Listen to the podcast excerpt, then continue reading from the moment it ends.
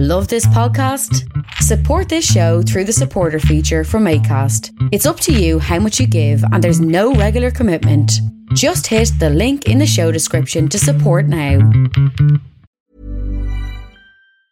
Hey, I'm Ryan Reynolds. Recently, I asked Mint Mobile's legal team if big wireless companies are allowed to raise prices due to inflation. They said yes. And then when I asked if raising prices technically violates those onerous two year contracts, they said, What the f are you talking about, you insane Hollywood ass?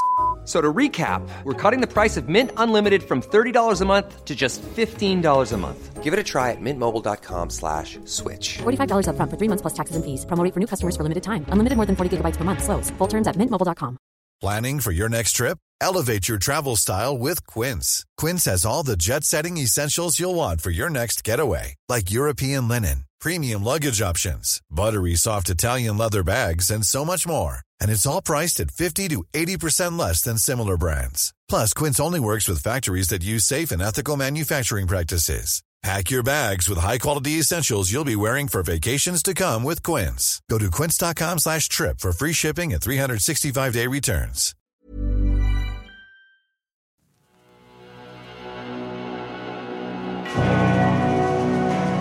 Pentagram, dedicated to Henry Foreman. In the years of the primal force and the dawn of terrestrial birth, man Hey! Come on. Face of the goat in the mirror, eyes burn like an October sunrise, as once they gazed upon the hillside, searching for the memories. In the shadow of the horns, only seen by the kings, of the dawn of the first millennium, upon the thrones. In the shadow of the horns, cleansed like the air in the night, world without end.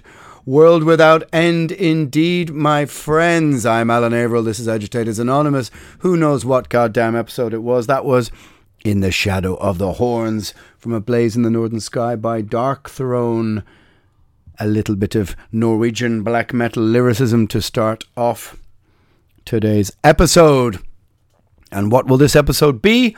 Well, I suppose as a little companion episode to last week's report from um, Beyond the Gates Festival, um, and after a little discussion between ah, quite a few people at the festival, um, including Torgrim, recently just uh, what are the most underrated, maybe underappreciated, hidden gems from the Norwegian black metal scene from back in the day, and you know, kind of in black metal adjacent, let's say, as well.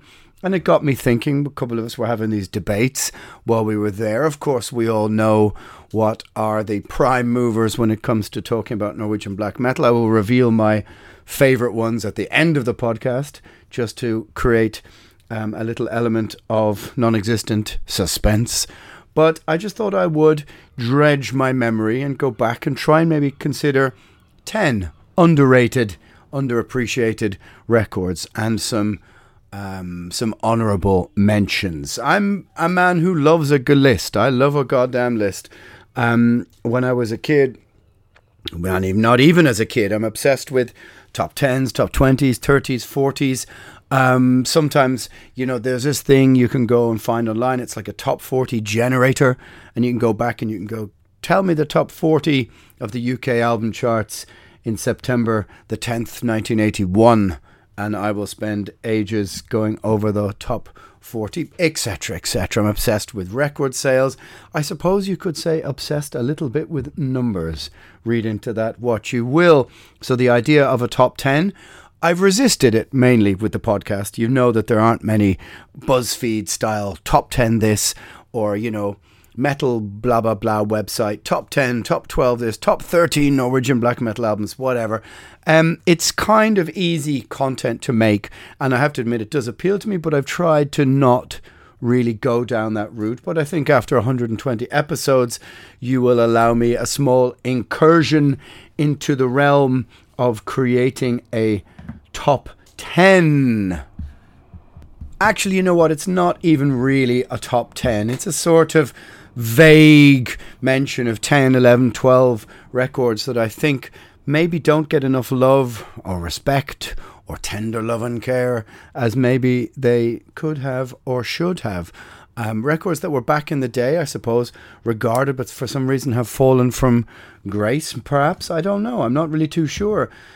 However, we'll get into that. A little bit of housekeeping first, and that is that if you want to support the show, um, go over to patreon.com slash Alan Averill, which is, um, you know, there's bonus podcasts, there's rehearsals, there's behind the scenes video, this of that, of rehearsals and live shows and all sorts of other random stuff. Mainly at the moment, lots of arguing about what crypto means, um, as I am a sort of novice about the whole thing. Um, old man shouts at clouds would be a fair definition of my understanding of the whole thing. Anyway, go over and take a look. There are no tears. Follow me on Nemtheanga underscore primordial for my um, rather dull, if acerbic adventures on the gram or primordial underscore official. And you can see what's going on with primordial these days. Um, all that kind of thing. Um, the show is sponsored by metalblade.com, um, especially in North America. Um, you can use the promo code ALAN to get 10% off your order. Considering now that you've probably seen Mercyful Fate this summer, you probably need to go back and reorder some of those old Mercyful Fate records, and especially the 90s records, which, if you've looked at my YouTube channel, you will find I've done a deep dive into Mercyful Fate and a lot of talking about those 90s records, especially uh, in the shadows and time. Great, great records, like really, really solid records. Um, now is the time to pick them up on vinyl reissues. Go and check out the links below. You can also find a, a link to a best of Metal Blade 80s playlist that I made, amongst various other things. Go and take a listen. So, there you have it. Now, let's have a little look at what I consider to be 10, 11, 12, mm, we'll see, um, underrated Norwegian black metal and black metal adjacent records. They're in no particular order, and I've not done a, an incredible amount of research here. So if you happen to have played on one of these records or a record I don't mention, you're going, why, goddamn it, Averill? Um, I'm not sure why you'd have that accent, but you know, if you were, well, I do apologize. My first one is Carpathian Forest through Chasm Caves and Titan Woods. That's the name of the first EP by Carpathian Forest. Um, and this really is my favorite release by the band. It includes two really strange songs. Um, I think it's The Pale Mist Hovers Towards the Nightly Shores, and I think it's through Journey Through the Cold Moors of Svarttjern, which are it's almost like acoustic, kind of dark wave film soundtrack um, movements, and then the other two or three uh, more kind of Celtic Frosty style, uh, grim black metal songs and it's really the the first two that sort of really struck me as something very strange and very different. Um, I was a big fan of the demo, um, whatever the fuck the demo was called, um, Journey through the the something the woods of Siasora or something, or I probably could have looked that up, couldn't I? Yes, it was actually called journey through the cold moors of Svarttjern. And it's strange because those two songs, when I ordered the Carpathian Forest demo from um, Nordavind, um, he just tagged onto the recording at the end of the demo, and then they just reappeared on this EP.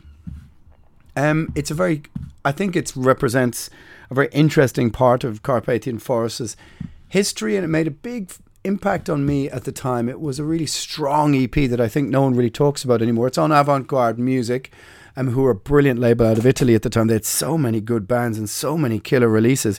But it was before the band got sort of GG Allenish, sort of S&M sort of scuzzy, sleazy. It's really, really before all that stuff took hold. I think the next album after this is Black Shining Leather because they disappeared for a couple of years, and I think the you know Nattefrost and Nordavind parted ways. But this first EP is a sort of great mixture of really primitive black metal, a little bit of Frost and Hellhammer, something very cold about it. But those two um, instrumental kind of soundscape songs um, are really pretty special. I don't know how it's been re released or I don't know anything about it.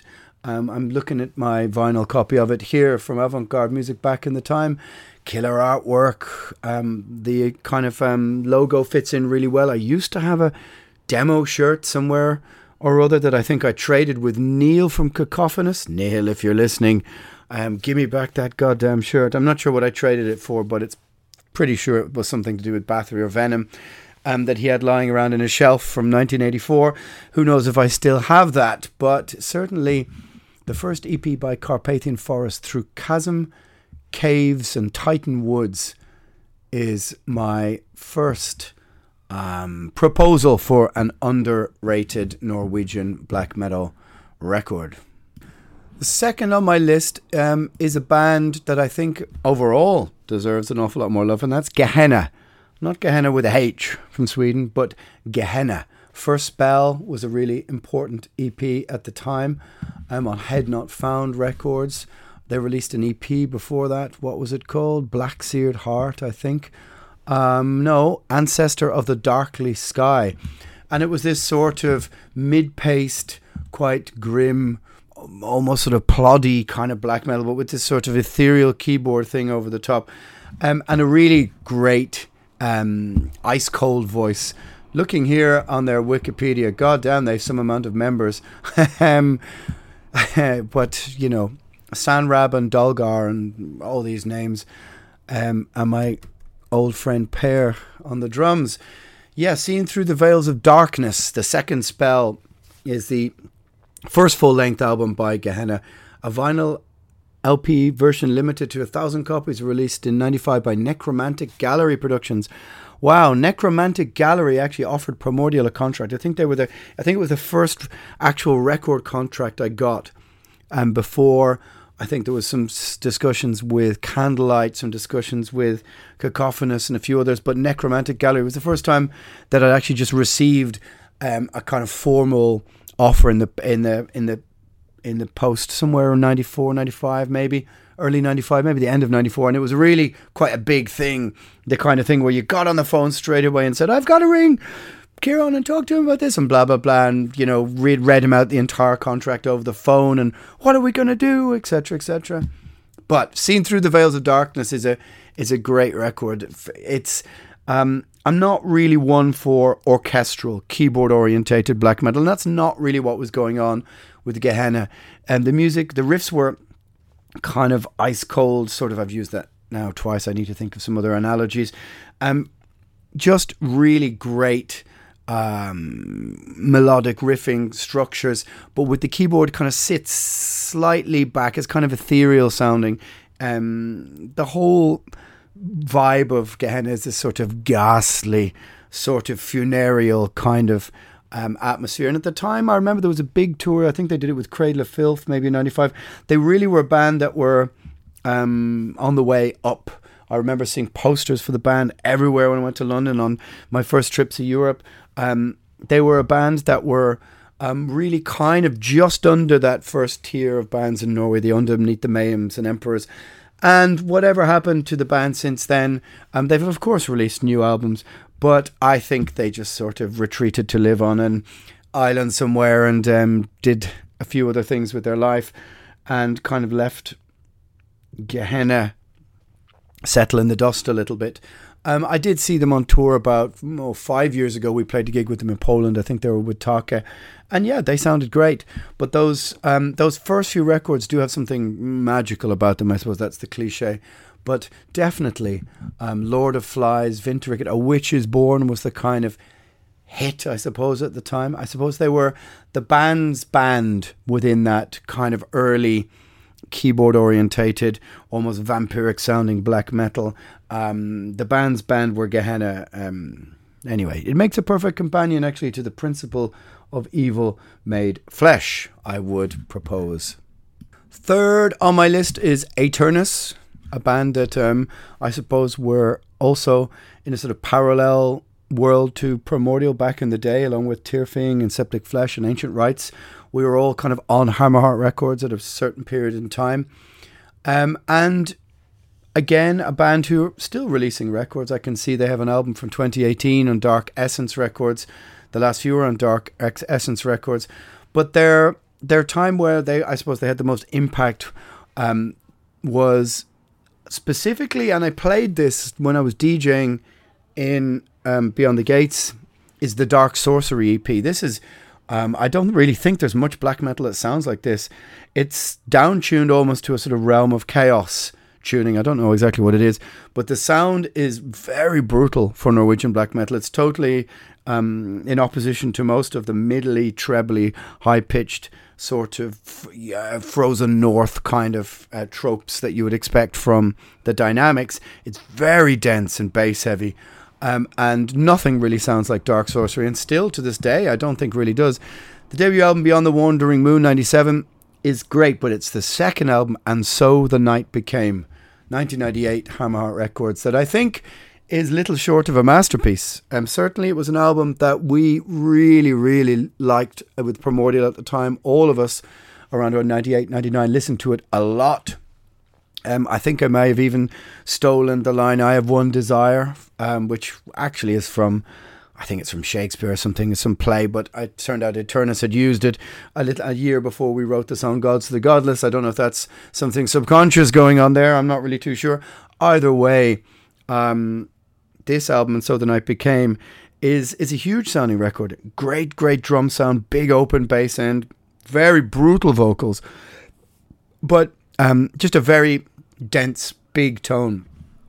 And let me just have a look here now, um, because I'm pretty sure it was recorded by Peyton Python, um, and it proves the worth of the studio when every album that comes in and out of Grieg Hallen has a different tone and sound. That is the worth of an engineer, I think, who doesn't necessarily try and impose their sound upon the band, but interprets the band's sound to the best of their ability, is part of the process, processes um, their tone. Because um, certainly Dark Sorcery has an incredibly um, brutal tone. Um, after that, I think the band toured with some death metal bands and maybe became influenced a bit too much by the Cannibal and the Deicides of the world. But those those triplet of releases, Dark Sorcery, Beyond the Wandering Moon, and So the Night Became, especially I would recommend to anybody. I think they're um, actually, in a way, what pagan metal should be the essence of um, pagan metal. It's dark stuff. So, certainly, Aeternus and So the Night Became is my third uh, choice. Oh, my fourth choice will be Hades Almighty, or Hades as we just knew them. Um, this is what I would hope that maybe if someone looked up in a dictionary somewhere um, and looked up pagan metal in the heavy metal lexicon, they would come across the album Hades Again Shall Be, because that to me is the sort of traditional or once upon a time um, definition of what pagan metal what actually was. I mean, pagan black metal, whatever you want. Um, 1990, let me see, 94, Full Moon Productions American label um, who had tons of uh, tons of bands. I don't really remember what happened to them, but the uh, Alone Walking Walking demo 1993. Um, Wounded Love Records. Wow, yeah, they were cool. There was Ras Algethi and all sorts of cool bands on Wounded Love, making me nostalgic for that 93 94 era. But Hades is um, was using clean vocals as well. And they're one of the first bands Primordial went on tour with a little bit for four or five shows in maybe 99. And we were big fans of the Again Shall Be album. It says here they have a split with Katatonia. I don't think I've ever seen that. 1996. Um, Dawn of the Dying Sun was the second one in 97. I didn't like that one as much. Um, but their opening album has got huge, big Bathory toms. It's got clean, oh, type uh, layered backing vocals. It's got this very harsh bass tone, harsh vocals, but it's epic. It's huge sounding record that takes its cues from Hammerheart um, and all that kind of stuff. And it really is, again, an example. Um, there are, how can we say? Um, there are examples of bands throughout the years who managed to curate their um, their career, let's say. Um, you know, we're all young back in the day, and sometimes you make decisions that don't, uh, you know, that don't pan out. And of course, life gets in the way of being in a band. I mean, surely, um, I know that. Um, I think that we within Primordial, um, there are certainly. Uh, I was the guy who was up the front driving things along, and you know, the least talented guy, um, the least creative guy, but the one who was pushing and driving all the time. And sometimes you need different people in the band to have different roles. One needs to be the agitator, the guy who's out kind of pushing for all these other things because Um, other people are just creative people who don't want all of the hassle. And there are bands who are just all of those kind of people who then, you know, we have kids, families, and people then before you know it, five, ten years has gone by and you haven't made an album and all that kind of thing. And careers can, you know, dust can settle on them and they can be put on the shelf by scenes as scenes change. And some of the bands I'm mentioning here, something like that seems to have happened. Um, and it's unfortunate because many of them are still making really great music. I mean, Pyre Era was the last um, EP by Hades Almighty, and it's it's cool. It's really worth looking into. However, what I'm talking about is Again Shall Be. Um, it's a huge, huge record. I presume somebody has re released it on double vinyl with a huge poster with Alone Walking on the other side of it and all this kind of stuff. But that's my um, that's my fourth choice, Hades Almighty. Ah, in fifth. And it's not really a one to five list, but I'm trying to mentally keep myself from going, oh, I'm in tenth and say it twice. But it's uh, Arcturus and My Angel. Um, I was never a huge, huge Arcturus fan of the things that happened afterwards, but My Angel, the very first EP, which I think is 91 or 92, um, I loved and still love. It's a kind of creepy, very odd, strange record. And there's quite a few bands like this.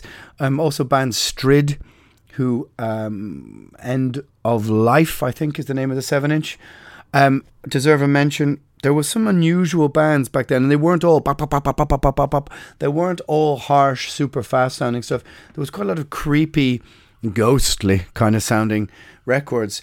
Um, and certainly My Angel, I think it was on Thrash Records from France or Sedex or something like this, um, which a friend of mine borrowed. I think I had the green covered version, green or blue, borrowed and never quite gave back. But definitely Arcturus My Angel um, had a quite a big influence on Primordial. I think our first recorded song is 92, The Darkest Flame. And I think there's an element of Arcturus, My Angel in that song.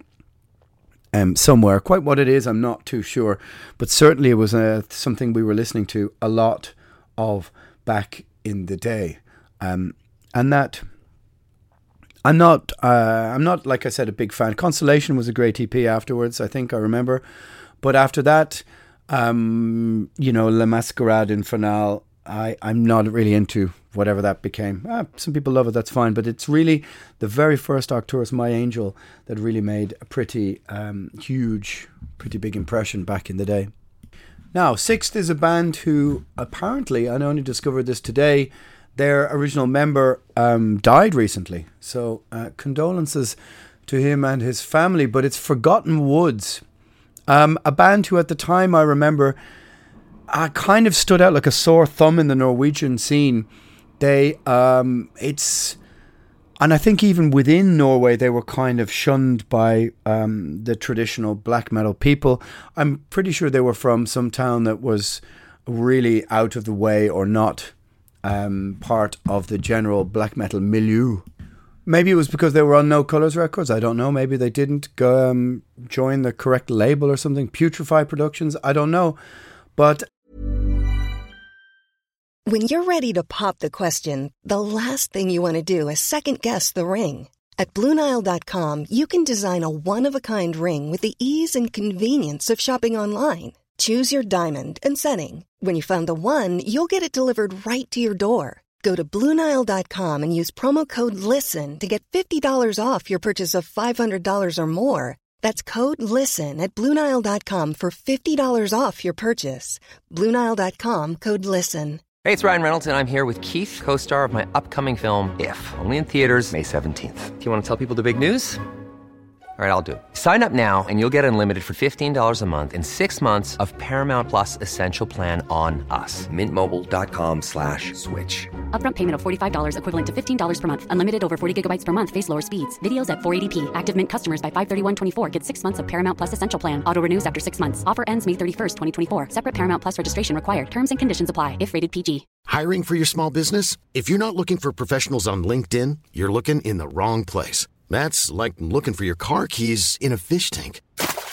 LinkedIn helps you hire professionals you can't find anywhere else, even those who aren't actively searching for a new job but might be open to the perfect role. In a given month, over 70% of LinkedIn users don't even visit other leading job sites. So start looking in the right place. With LinkedIn, you can hire professionals like a professional. Post your free job on linkedin.com slash people today. Hey, Dave. Yeah, Randy. Since we founded Bombas, we've always said our socks, underwear, and t shirts are super soft. Any new ideas? Maybe sublimely soft. Or disgustingly cozy. Wait, what? I got it. Bombas. Absurdly comfortable essentials for yourself and for those facing homelessness. Because one purchased equals one donated. Wow, did we just write an ad?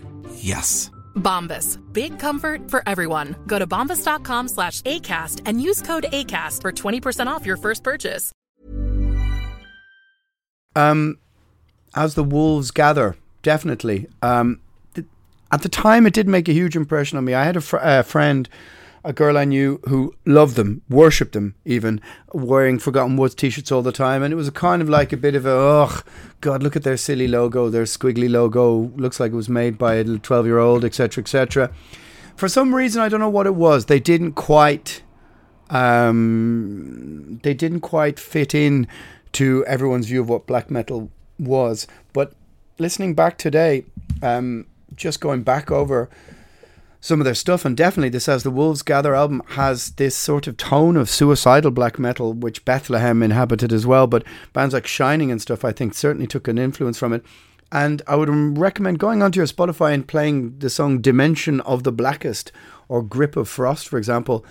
It's it's powerful stuff, it's strong stuff, it's lo-fi. There's no doubt about that.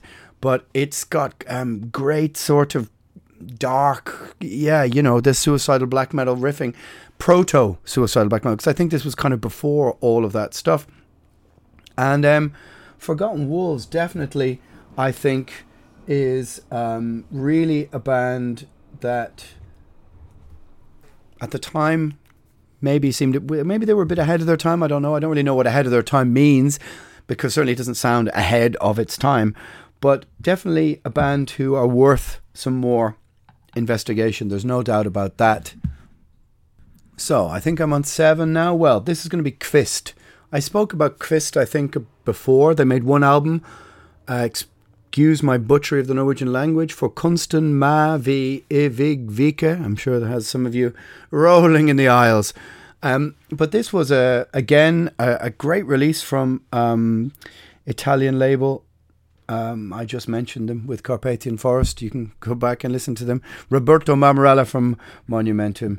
Um, he ran the label, and this was a very um, avant-garde music. Sorry, my brain. Come on, brain. Let's go. This is a very interesting record. Um, it has a very unusual production, very upfront kind of drum sound. Um, it came out in 1996, the beginning of 1996. Interesting kind of minimalist cover with a sort of stone circle on the front, if I remember correctly. Not really even a logo. I don't know if there was even any members, maybe one member. Quite secretive and um, quite sort of secretive. It says they're from the town of Hanafoss, Viken. I don't know what that means. Never even heard of the place. Um, and the band pictures are generally just one guy wearing corpse paint. The music is quite different to that. It does remind me a little bit of the Shadow Throne by Satyricon, um, but it's got a sort of more pagan, sort of earthy kind of vibe to it. Um, great record, really, really great record, and I think re-released recently on a vinyl, of course, as everything has been. But K V I S T, I think it means twig in Norwegian, which isn't the most uh, awe-inspiring or fear-inspiring name uh, you can have. I'll twig you in the eye.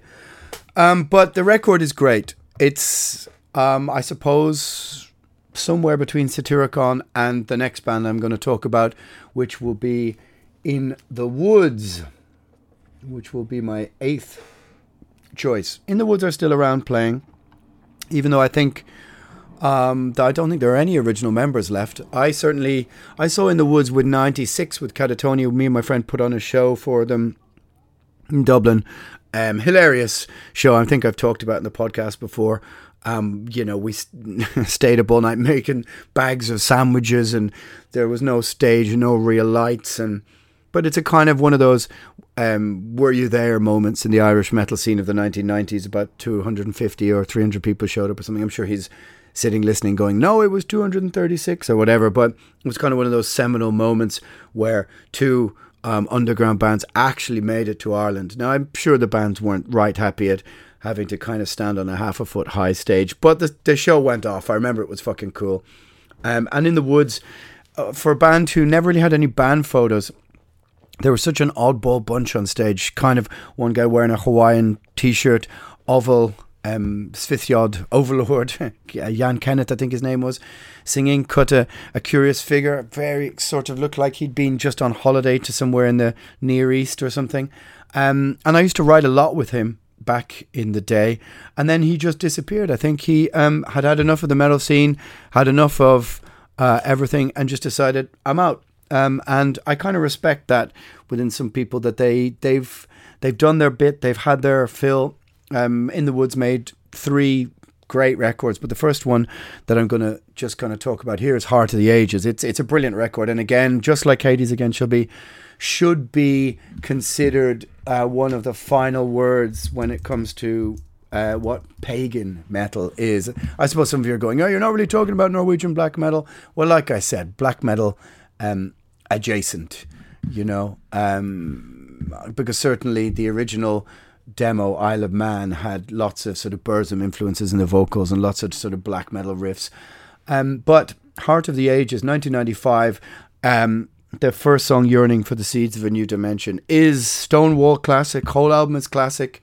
Omnio is the second album, again classic. Strange in Stereo I liked less, but it's still a really good record. They're still going, as I said, um, but it's kind of no original members, and they've had their ups and downs over the last couple of years. But I saw them at Karmøygeddon, and they seem to be on the way back up again. It was a pretty decent sounding show, to say the least.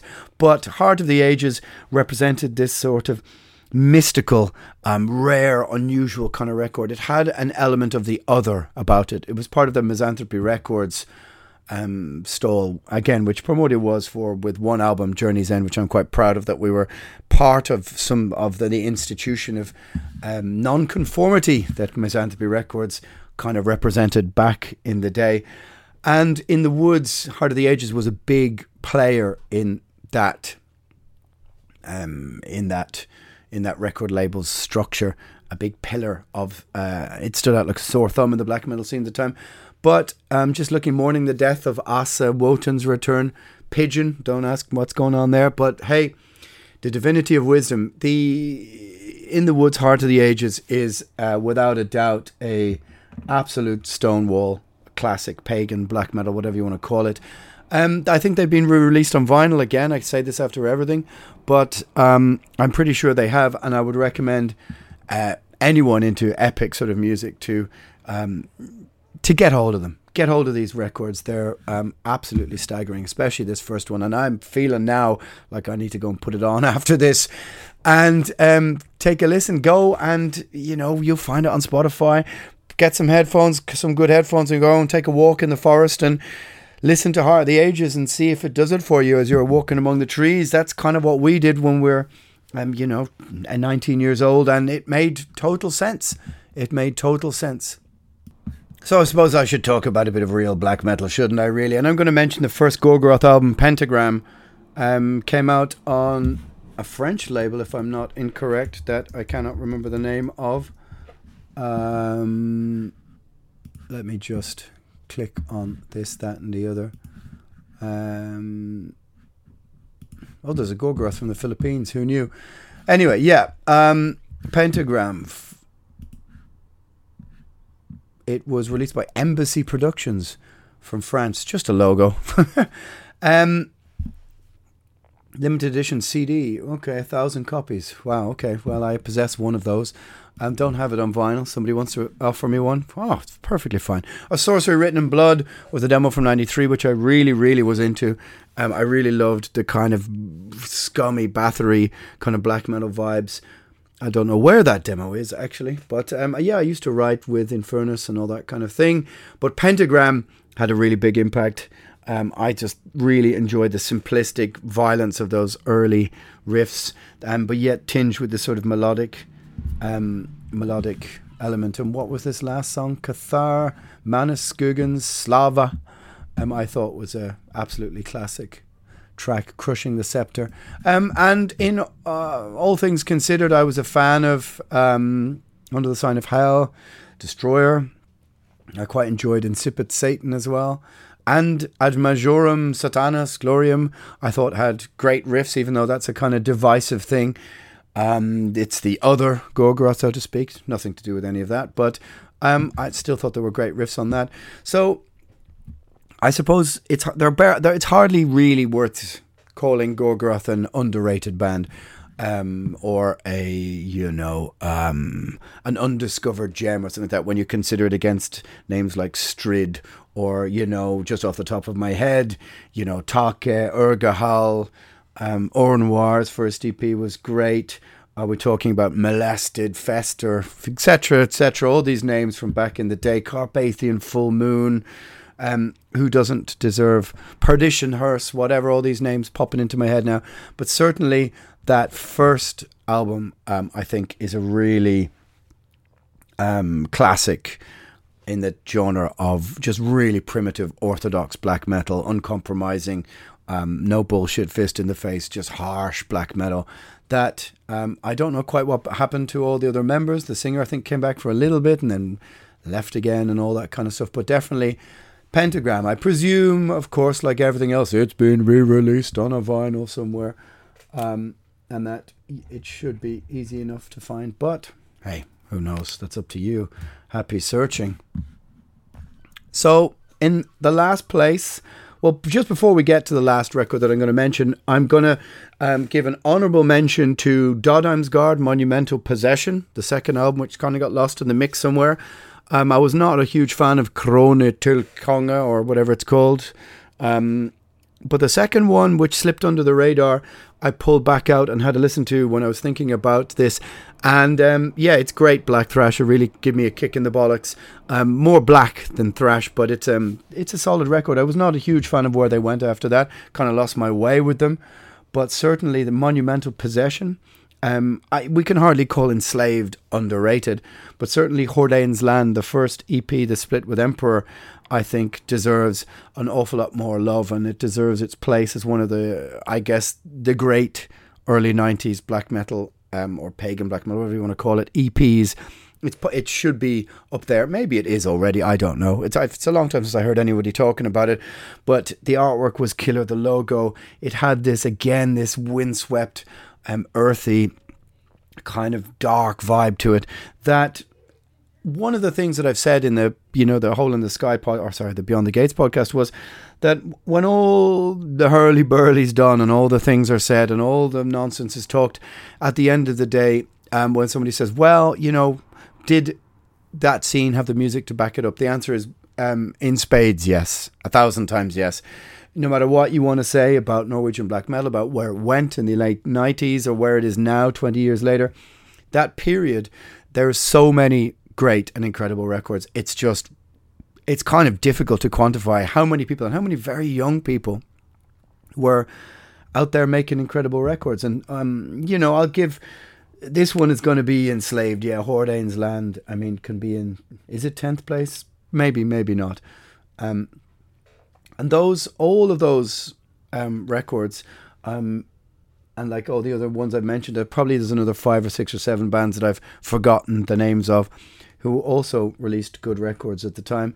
But those are 10 releases that I think probably maybe um, need more of an investigation or more of a dig out, or um, they need, you know, a little bit more of a, you know, you a vinyl hunt down or whatever you want to say.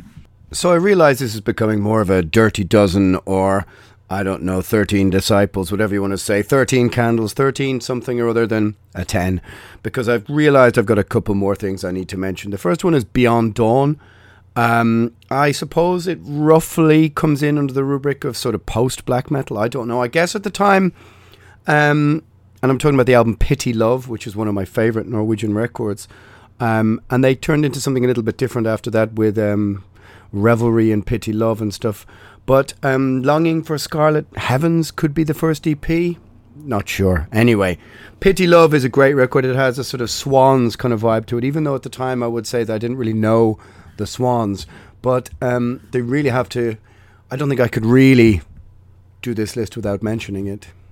They made a couple of albums after that, but it's really Pity Love, I think, that really made a pretty big impact. I'm sure it's been re-released, as I've said, after every one of these, and you should go and track it down.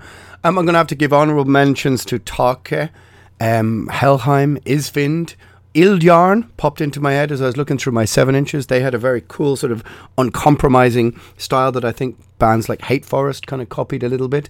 Nidhogg Ildjarn, I think, was the name of the split. Um, also Manes, Tulus. Yeah, there's lots of bands. Um, I actually liked this Manes album Vilosophe quite a lot. But there's a couple of records before that that are worth mentioning as well. But mentioning Mysticum, never really my favourite band. I was not too much into the sort of electronic drum um, machine kind of sound. But they definitely were doing something original back then. And maybe you've seen some of their quite frankly astonishing shows over the last couple of years. But I suppose, without a doubt, Mysticum is worth a mention. Streams of Inferno. I would also give um, some of the early Gaahl material uh, a mention. That's Trelldom.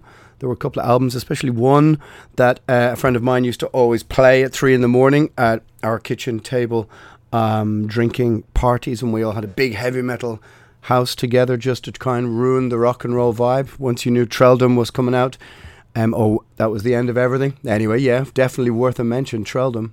So I was feeling pretty pleased with myself. I realised I had, oh, you have this episode done and dusted, time to put your feet up. And then I forgot that I, well, I realised that I forgot Ved Buens Ende, Those Who Caress the Pale demo, and uh, Written in Waters album.